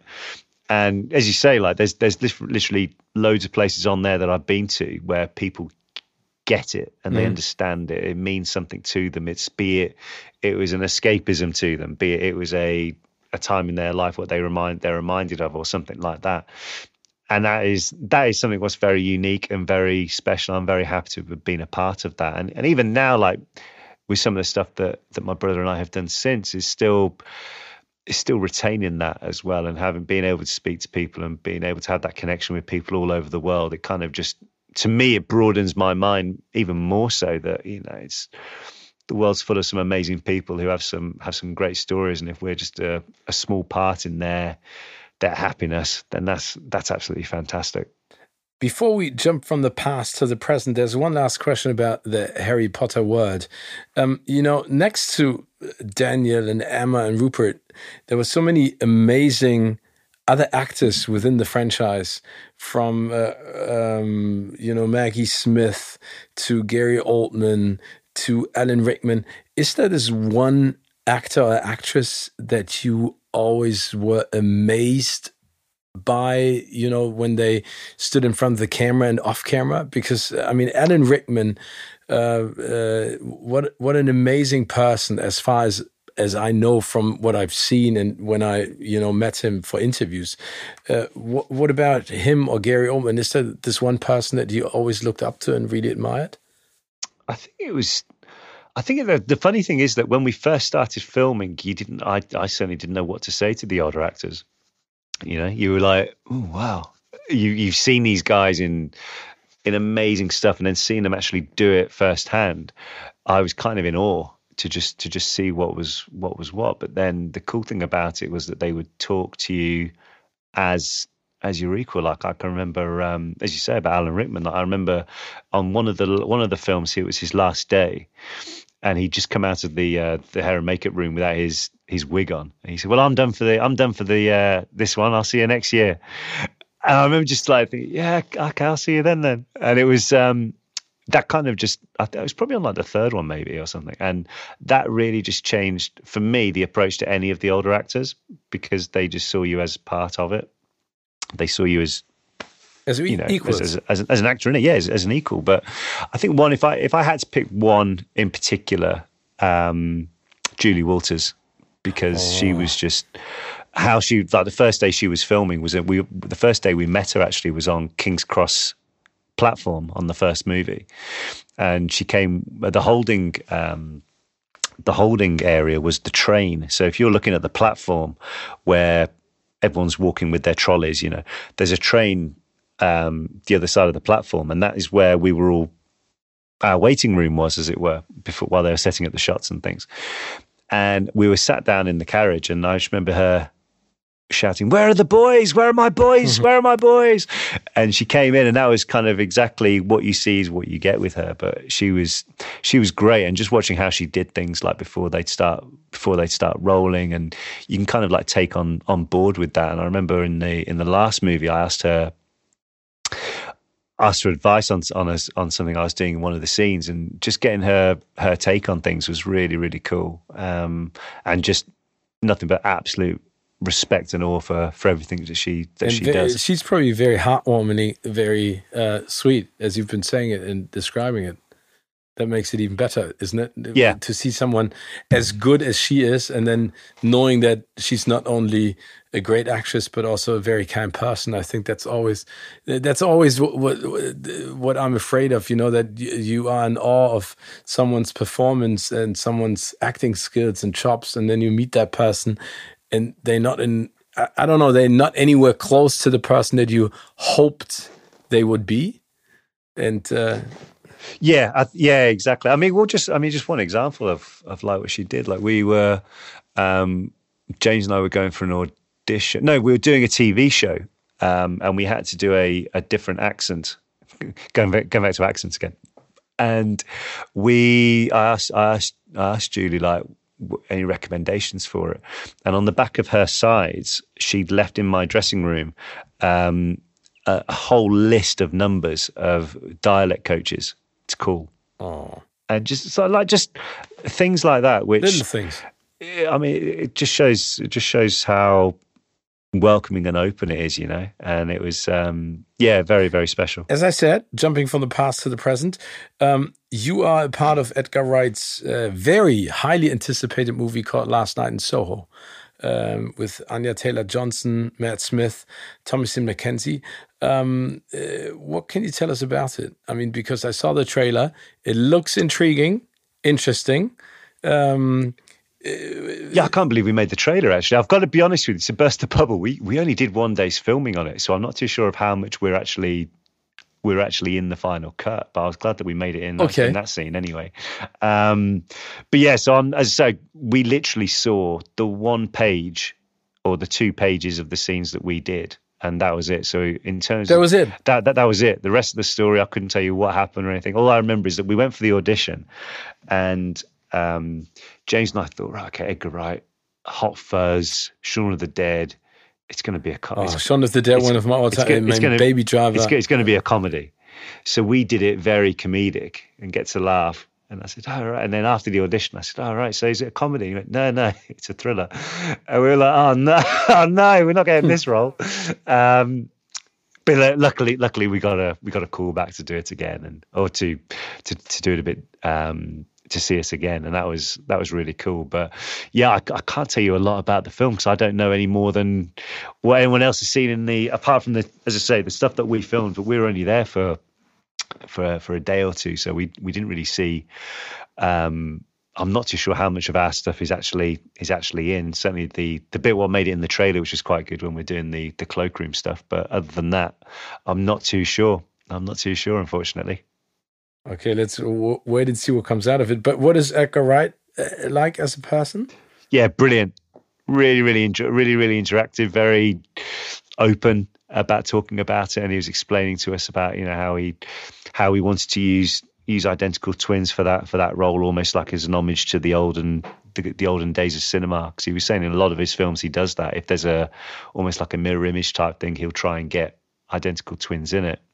Um, so the scene where where we're doing uh, with the mirror sequence is is mm-hmm. is in, is is back to there. But no, he was he was great actually. As I say, and he it was quite funny when we asked him, you know, oh, so I take it it's a comedy, and he said, no, it's it's really not. So he started laughing at that point. But then he was giving us uh, he was giving us some stories about old stuff where he's got he's done back in the day as well. So, but no, just be able to work with him was was really really great. Are you are you guys always being cast as twins, or do you sometimes get casted as you know uh, Ollie and James? separately? There's yeah. So we do do we have done stuff separately, which has been which has been really cool. Um, but I think sometimes, unfortunately, well, fortunately or unfortunately, some people just see it as as we are a, a, twin act. We are we are the two of us together, which is yeah. I'm I'm a, I'm I suppose you've got to be okay with them. You've got to accept it. I know, I know that's it. And you make the best of what you can do. Um, we actually were able to do a really great, it was almost like a, a teaser um, a teaser pilot that we filmed in Germany last year called the uh, what was it called? No, It was called the I'm trying to think the exact title. Um, it wasn't me was the name of it, and we filmed it in Hamburg. And the premise is basically there's um, a set of identical twins, and the the one brother basically uh, says to his other brother, basically convince him to be the alibi, and they go on this crime spree because you can't convict without a reasonable doubt and if you're not too sure which one it is, you've got to let them both ah. go. Uh, so it was a great, it was a great premise. One I thought about many times. I thought you could get away with stuff if you did it like that, but uh, but just being able to film that was quite cool. It was totally different to uh, to anything we'd done in Harry Potter. This was definitely much more sex, drugs, and rock and roll. But it was uh, just being able to spend a few days in, in Hamburg and, and filming out there and, and working with the team there. It was it was really really enjoyable. But but you are still sticking to acting. I mean, that is what you like to do. Yeah, yeah. There's there, there's the acting. Obviously, with stuff going on in the last year with with studios and stuff shutting down has made me get into other ventures. So James and I last year we we started a podcast which we we just finished out. Normal, not normal. Normal, not normal. That's the one. Yeah. So we've uh, that finished. Um, or this, this latest season finished a couple of weeks ago, uh, which which went down absolutely fantastically. Again, going on to people all over the world, getting in touch, and it was nice just people getting in touch with me and just saying it was their escapism for whatever they were going through. We we have two golden rules on the podcast, which is no religion and no politics talk. Which is amazing how many arguments you can avoid by by keeping those out of play, and it was uh, it was it was great to be able to, to talk to different people about what their normality is um, so being a does it exist normality or is that just no, no, I think I think it's just a, a, perception what everyone looks at someone else and they think oh I'm, what I do in this regard or that regard isn't normal because normality is uh, is what you perceive as your your constant I suppose because that was something I used to I used to really struggle with that notion of thinking that I'm not in a normal normal place and because of James of your brother? Well, because of that, because of being in the films, because of being in a semi-public eye, or or whatever. Like you, there was all these things that would almost like build up and up and up, and in the end, I I started going to to counselling for it, and that was one of the main breakthroughs I had was the there's no such thing like my normality and your normality are totally different. Doesn't mean there's wrong in either one or right in either one. It is just what you perceive it. And once I broke through that notion, it was like just a whole cloud lifted, I suppose, is one way of describing it. So that was one of the methods we thought of. Well, how can we get this out to the masses without sounding preachy, without sounding, you know, without sounding like it's it's all out there, almost like let people work it out for themselves, but guide it under that normal is not being normal. And that kind of resonates with a lot of people who've uh, who've listened to the show, which has been has been really good. And uh, is it weird to to be talking to your brother about these kind of things?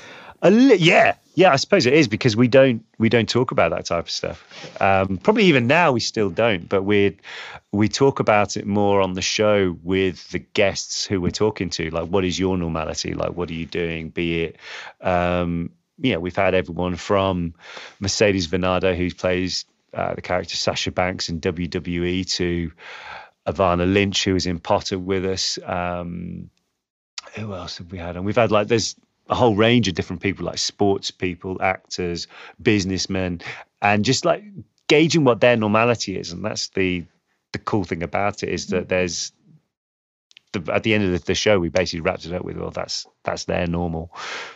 Is that the same as your normal? I think it's know? great because I think no, you know what? I, I think that that the, the the most difficult thing for kids is that you know that there's a certain anticipation, a, a certain kind of pressure on them from society what they have to do and what they have to be like and where they should go and what they should be thinking about. Uh, and as you grow up, you uh, suddenly realize that uh, you, that there is no certain thing of uh, of of behaving. You know, there is no, as you've been saying, is uh, you don't need to be normal. Every and each individual person on the face of the earth can be and think and do whatever they want to except hurting people and doing you know yeah. horrible crimes but I, I think it's great that you guys are talking about it from your perspective and listening to the uh, that that other people can listen to what what you are you know have to be working on and we, what what demons you are fighting due to the fact that you have been thrust into this amazing career yeah that's the and that is the in one way it's amazing the amount of people who um because I never really spoke about it at all publicly and it was quite cool the the response because I I remember thinking well you know, I, I, used to go out literally with them. I, I suppose in an acting sense of view, like you put a mask on, right? This is the perception that people want to see me in. That's what I'll do, even though inside you're probably not wanting to do it or you're whatever. And then once you kind of break through that notion of, well, it's okay to do what you do, as long as you say, as long as it's not the detriment to anybody else. And that's mm-hmm. the that's the important thing, I think, and that's the the main the main cycle of of it that we try and certainly certainly live by. I mean, my wife is a way more calmer person than I am about a lot of things. So I try and I would say I try and do as she does in a lot of ways, but she just she knows I'm not going. to... In what way are you? Are you uh... I'm a lot more. I suppose confrontational. If somebody says something okay. to me what I don't appreciate, I'll ask them why they did it you know i'm i'm i never used to be but i that's my that's my coping mechanism with it i'll say why'd you say that like it's i remember leaving a uh, I remember leaving a, a, restaurant once and this this girl was there with her friend they were probably in their i don't know probably in their late 20s and uh, the one friend was a massive harry potter fan so we were talking with her and the friends went i don't like harry potter and i just said to this guy i was like why would you say that like, what, exactly. what, what have you gained from saying that and you could see her almost get like uh, I don't know. I said, "What? Just just think. Why would you say that? You know, your mate's really excited to be to be chatting with us, and you know, you're kind of kind of raining on it. Ruined it. Yeah, and, exactly. It made her feel uncomfortable. Yeah, and it was and why? It was like a um, and afterwards, like my pal who was with me going, I can't believe you did that. And I said, Why? She's been an idiot, like just being rude. And it's that is as I say, that's that, that's kind of my my my thing. And the thing what the character I suppose I kind of play up to it a bit on the on our podcast is I go on a rant about random things every week, and it's it, and James has to tame you. And James kind of just sits back and just lets me get on with it. Yeah, so I do I do I've got to be honest I do exaggerate it a bit on the show, but again that is one playing to a playing to the the comedic effect of things, but also I think a lot of people go through these things in their head anyway, whether they say it out loud or not. Like you'll be behind someone who goes to the self checkout at the supermarket with, a, you know, sixty items, and in your head you're going, "Why are you doing it?" You know. Um, so you kind of, I kind of like play it to that to that motion on it. Um, but again, just being able to being able to use this media that we we can do and do this type of stuff at home, and being able to get it out to people has been has been fantastic, and that's been one of the one of the highlights of the last year where everyone's normality has kind of been thrown up in the air or, or put on pause or something. And yet we've been able to, I wouldn't say bridge a gap with that, but almost on as an as a byproduct of us just putting a putting a message out there. Yeah, putting it and enjoying it and and getting people who who get in touch and just saying, you know, there was this girl who got in touch and she sent me a message saying um, that her unfortunately her her brother had had passed away, and she she listened to the show the day of it happening, and it it totally transported her away just for that hour and a half or whatever it was from all the the pain and and everything else and we don't i don't care if it's an escapism for people i'm quite happy that it is because we kind of just try and you know i think we're all everyone's grown up enough to know that there is bad in the world but my my word there's far more good than there is bad it's just a shame that people don't talk about the good stuff so we try and just you know, yeah, exactly. And that's and a bit, like, a bit like we spoke about earlier. Like you didn't have to going back all those years ago when we were like, oh, do you want to come on the yeah, come come come on come come to the club with us, come come for a night out with us, and you didn't have to do that, but you being that open to new things, open to new people, open to new stuff. Do, do you know what I mean? Like that just shows the what the good that can come from things when you kind of just go with go with a good a good vibe uh, just to stick to that thought that we were just talking about i think it's always important to remember i don't know we we do not know what happens after death but i think we all know what what we could enjoy up until death you know what i'm trying to say this is the only life that we have and as you've been saying it you know why why why does that person tell you that she doesn't like Harry Potter? It makes no sense. You know, it doesn't make her feel good. It doesn't make you feel good. It doesn't make her mate feel good. So why? There's so much good in the world. You know, eh, either, you know, close your mouth, don't say anything about it. And good on you that you walked up to her and basically said, Why do you say that? I think that's exactly what you should do. Yeah. I think that's exactly what people should do. And I think even if on the on the offshoot of that is even if that she had that opportunity again with somebody else, she wouldn't do that. You know, like yeah, because she learned. Yeah, well, that's learned. it. Yeah, and there's there's so much from your response. There's a lot being said that we live in a world where it's a lot easier. I suppose that maybe that's the offshoot of, of social media, where it's a lot easier to just fire off a negative comment that sometimes people bring it into into the uh, the real you know the real world as it were that sometimes that that can happen and you know no one gains from either of those of those things. So why, yeah. yeah, why, why do it? So I think that's the main thing is that you can, you can always get a bit more, bit more moany and stuff like that. As I say, I try and take a leaf as much as I can out of my wife's book because she's the most placid, going person. you know, I know if something's really bad, I know because she'll she'll mention it. Other than that, she kind of just keeps quiet. So it's quite a, it's quite. I like I like to think we've got a good balance. She may see that she may say differently, but I like to think we've got a good balance with that type of thing and she challenges you. I mean, I think that's always important in a relationship. Yes, yeah, definitely. She definitely does that. I mean, the other day we were going through the calendar. and He said, "Oh, you you playing golf again?" Like, just just that comment was enough for me to text my pal. I'm not going to make it tomorrow. You know. Exactly. Sorry, I would love to, but I can't. Yeah. I know exactly what you're talking about. Um, Ollie, let's play a little game. Okay. If you're up for it. Yeah, sure. Um, I'm I'm going to ask you a question and give you three answers, and you have to let me know which one you choose and why. Okay? Okay, yep. Let's get started. If you could choose a magic talent, which one would it be? A, being invisible. B, being able to see the future. C, being able to influence other people's thoughts and actions. Ooh, can you do anything about seeing the future? Like, can you change the event or does it just happen? Oh, okay. Um, let me put it that way. No. No. Okay. Uh, I would. oh, oh, yes. W- would that change your mind? You would probably go for B. I'd go for B. If I could, if I could see the future and think I can, I can do something to change, change that, it. change that course of events. Yeah, I think I would do. Yeah. Okay. And if you couldn't? And if I couldn't, it would be C influence other influence people's, other act, people's thoughts and actions. and actions. Yeah, that, that would be awesome. I remember um, the first Highlander.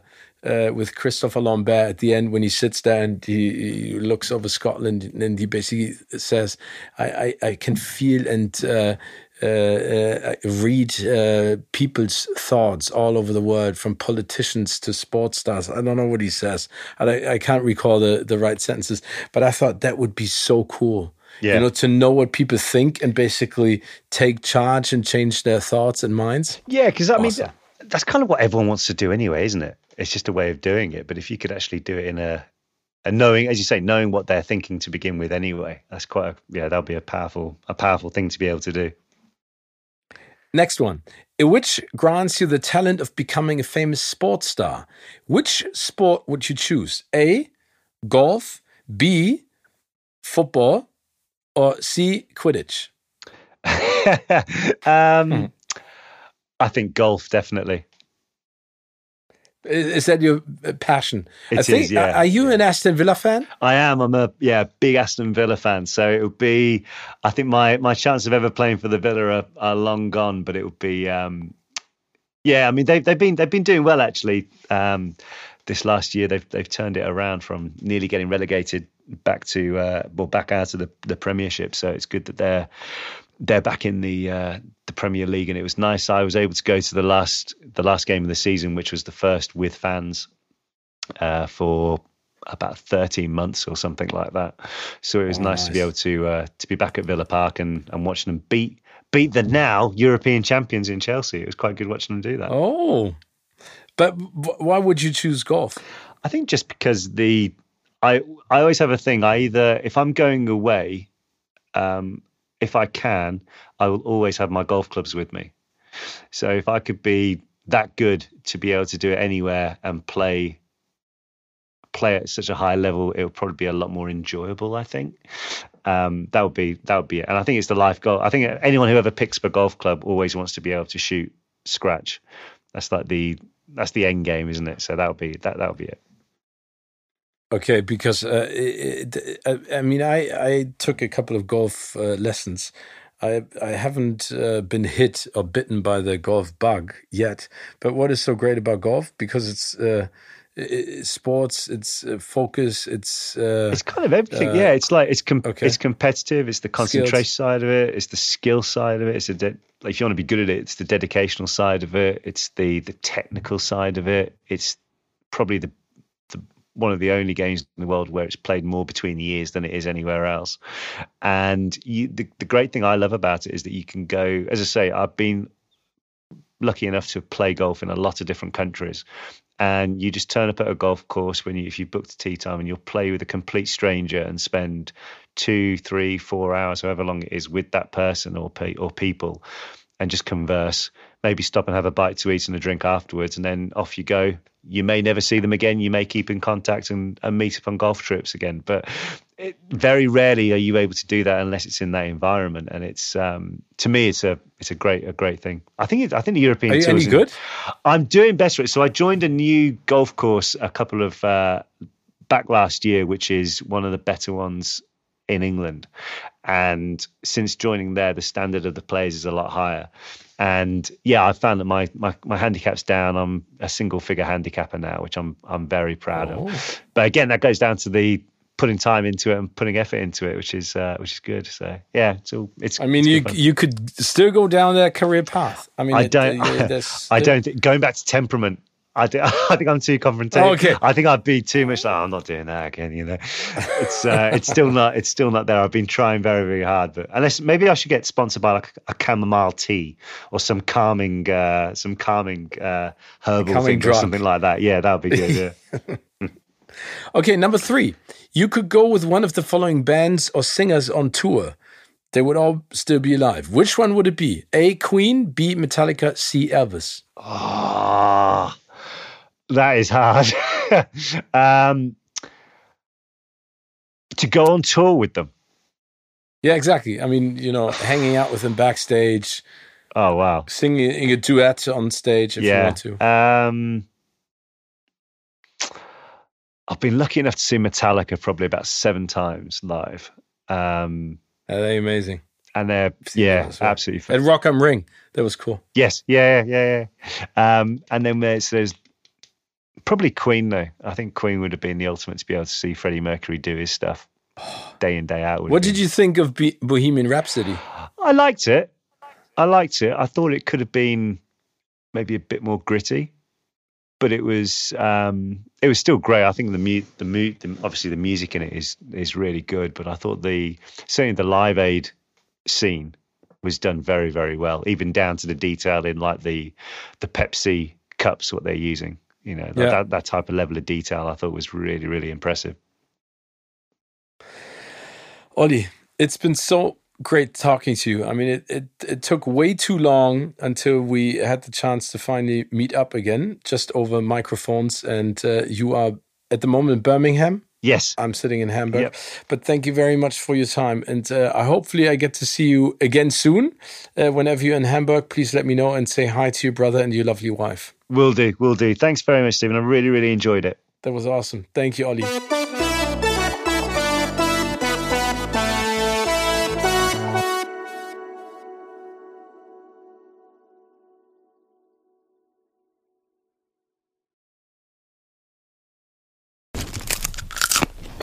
Kino oder Couch wurde euch präsentiert von unserem Kinopartner Sinistar.